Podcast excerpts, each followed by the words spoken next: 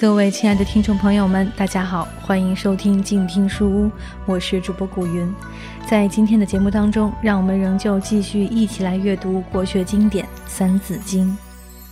人之初，性本善，性相近，性相远，苟不教，性乃迁，教之道，贵以专。一而十，十而百，百而千，千而万。这里是知某数一句话的展开，讨论的是数学。数学是自然科学的基础，所谓的数理化，数学排第一位，是基础科学的基础。没有对数的研究，人类就无法认识宇宙的规律。其实数学是真正的美学，用简单的几个公式公理就能推导出支配整个宇宙的自然定理，真是奇妙无比。数学用最简单的数字符号系统概括了宇宙的复杂性，使人类彻底更新了自己的生存手段和生存能力。美籍华裔数学家邱成桐就是运用微分几何学的方法，破解了著名的卡拉比猜想，证明了著名数学家卡拉比提出的关于高维空间曲率的一个猜想。连数学家卡拉比本人都未能证明的猜想，包括多维次空间存在的证明，被邱成桐用微分几何学彻底解决了，而且还一并解决了多变函数与广义相对论方面的两个猜想。这就是数学的伟大。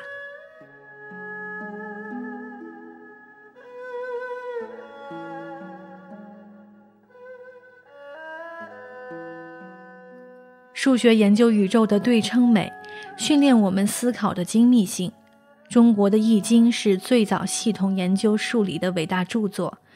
数字是一种自然符号系统，传载着宇宙的全部信息。中国的传统科技一直是由道家负担的，道家的学术从内容到思想，无不体现着对数理的认识。例如炼丹术、五行说、天文、堪舆、医卜星象不一而足。易经中提出多种不同的数理逻辑系统，三字经这里提到的十进制只是其中之一。一是自然数字的开始，由一到十，十十为百，十百为千，十千为万，十万为亿，十亿为兆。传统的十进制就到头了，这与现代数学中的十进制又不同。研究宇宙的运动规律要用二进制，这是阴阳之数的数理逻辑系统。易经中卦爻卦象的演算主要用的是二进制系统，这是宇宙的奥秘。在西方，莱布尼兹是微积分和二进制数学的创始人，也是计算机的先驱。英国人李约瑟博士是研究莱布尼兹的专家。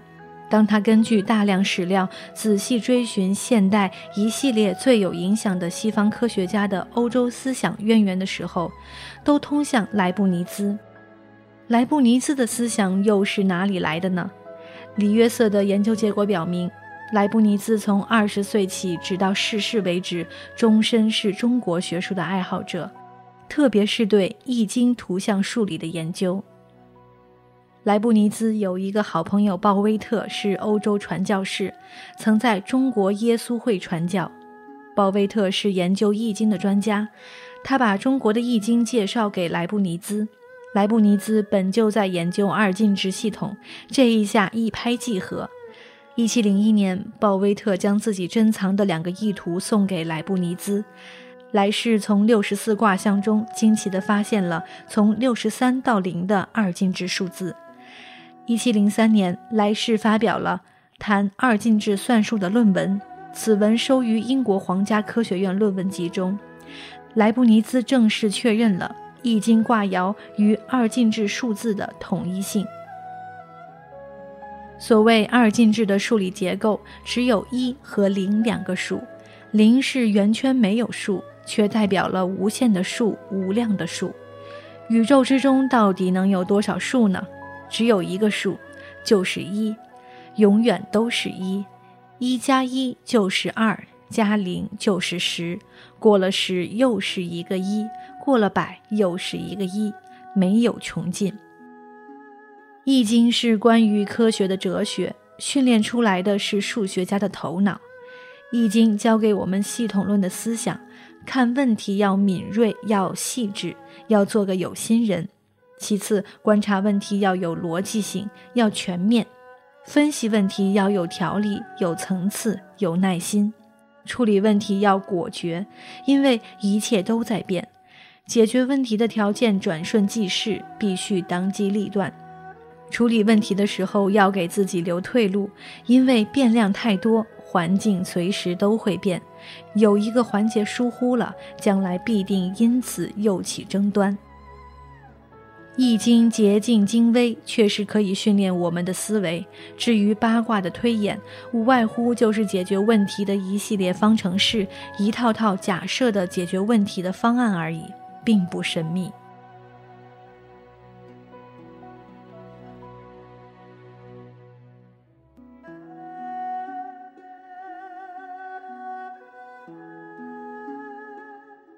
三才者，天地人；三光者，日月星。三才是天才、地才、人才；三光是日光、月光、星光。不要小看了这个三，整个物质世界都是由三而来的。三既是物质运动的结构，也是物质运动的极限。小到原子结构中的电子，多数是分三层轨道围绕原子核运动。大致宇宙天体按照数理象的法则在运转，普通老百姓都知道一而再还可以，再三就不行了。所以老子才说，道生一，一生二，二生三，三生万物。道是宇宙的本源，是形而上的本体，它永远生生不已，这是道的第一层功能。所形成的天地宇宙是道的第二层功能，地球上出现的人类社会则是道的第三层功能。所以宇宙开始于零，开始于一。龙师伏羲氏观龙马之图时画八卦，一横为阳数之始，为法太极之道立于一；再画二横为阴数之始，即易经的九六之数。阴阳交变而有万物。三字的来源可是不简单，乃是一阳和二阴之象。宇宙形成之前，古人形容为乾坤未判，天地未开之初，名为混沌之势。还没有形成现在的物质宇宙，也没有日月星辰，此时为无极。无极静而生动，出现太极。事物内部静而不动是无极，内部移动就是太极。由太极产生了宇宙大爆炸，形成了形而下的物质宇宙。形而下的特点是对立，任何事物都是相对存在的，这就是太极生两仪，由二再生三，就是三才。天地宇宙都是相对而生，互存共荣。在天为阴与阳，在地约柔与刚，在人为男和女。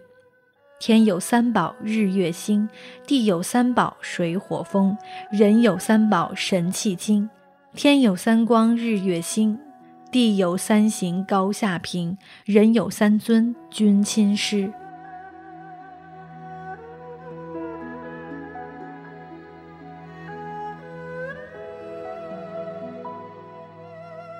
三纲者，君臣义，父子亲，夫妇顺。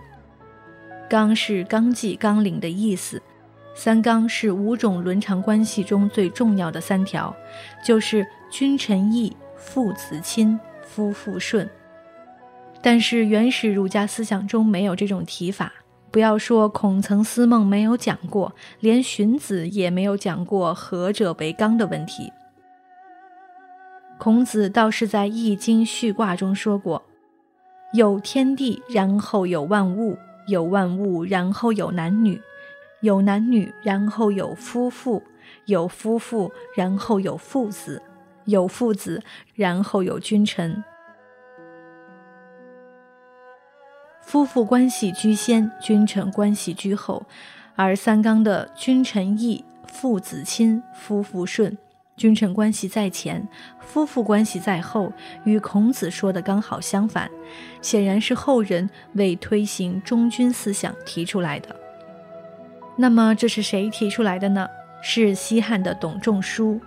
董仲舒提出三纲，汉武帝独尊儒术，再由班固正式记载在经学著作《白虎通义》之中。我们知道，五伦关系中的每一伦都是互存共荣的共同体，古人称为阴阳未判的太极，总之就是一体的意思，像手心与手背的关系一样，你能说谁是谁的纲？如果硬要分出纲常，也只能说是互为己纲，大家都是纲，不是等于没说一样吗？那么董仲舒为什么要提出三纲？仅仅因为他端着汉武帝家的饭碗吗？这里面的深层原因我们应该认识清楚。世间的事情都是物以稀为贵，缺什么才吆喝什么，要振兴的东西一定离死不远了。正因为君臣不义、父子不亲、夫妇不顺，董仲舒才大声吆喝三纲。其实不要说汉朝，臣是君、子是父的传统早就在东周开始了。春秋二百四十二年间，弑君三十六，亡国五十二。推其缘由，就是孔子说的“臣弑其君，子弑其父，非一朝一夕之故，其所由来者见矣”。至于汉朝时夫妇一道的纲常紊乱，其实肇始于刘邦。刘邦起事之时身无分文，不要说军费得由老丈人开支，自己藏在芒砀山还得由老婆吕雉天天送饭，这才种下了汉朝女权篡政、以阴乱阳的因果。现代社会还不是如此，哪一家不是女权当政，哪一家是老子说了算。董仲舒正是看到了细恶不绝之所至也的伦常关系的紊乱，才提出其中最严重的三条，要汉武帝正此三纲。后世要打倒孔家店，主要罪名就是冲着这三纲来的。他们哪里知道卖三纲的是董家店，而非孔家店，而且三纲的货源已经断档多少年了。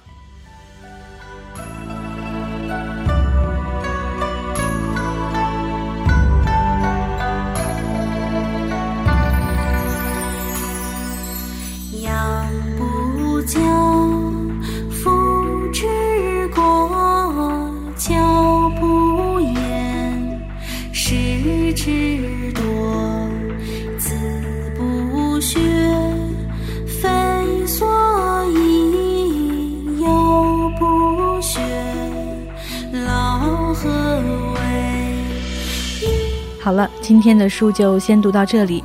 如果你喜欢这一本解读国学经典《三字经》的书，欢迎去多看阅读中搜索，这本书是免费全本阅读的。我是静听书屋的古云，如果你喜欢我的节目，欢迎订阅我的个人公共微信号静听书屋，这样就不会错过每一期节目，还有听友们分享的书摘内容。感谢多看阅读对本书的授权，让我们下期再见。